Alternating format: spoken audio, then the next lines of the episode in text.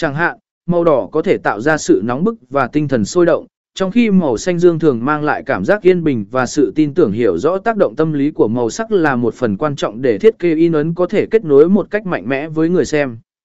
C. Mục tiêu của việc sử dụng màu sắc trong thiết kế in ấn Mục tiêu cơ bản của việc sử dụng màu sắc trong thiết kế in ấn là truyền đạt thông điệp một cách hiệu quả và tạo ra sự tương tác tích cực với khách hàng.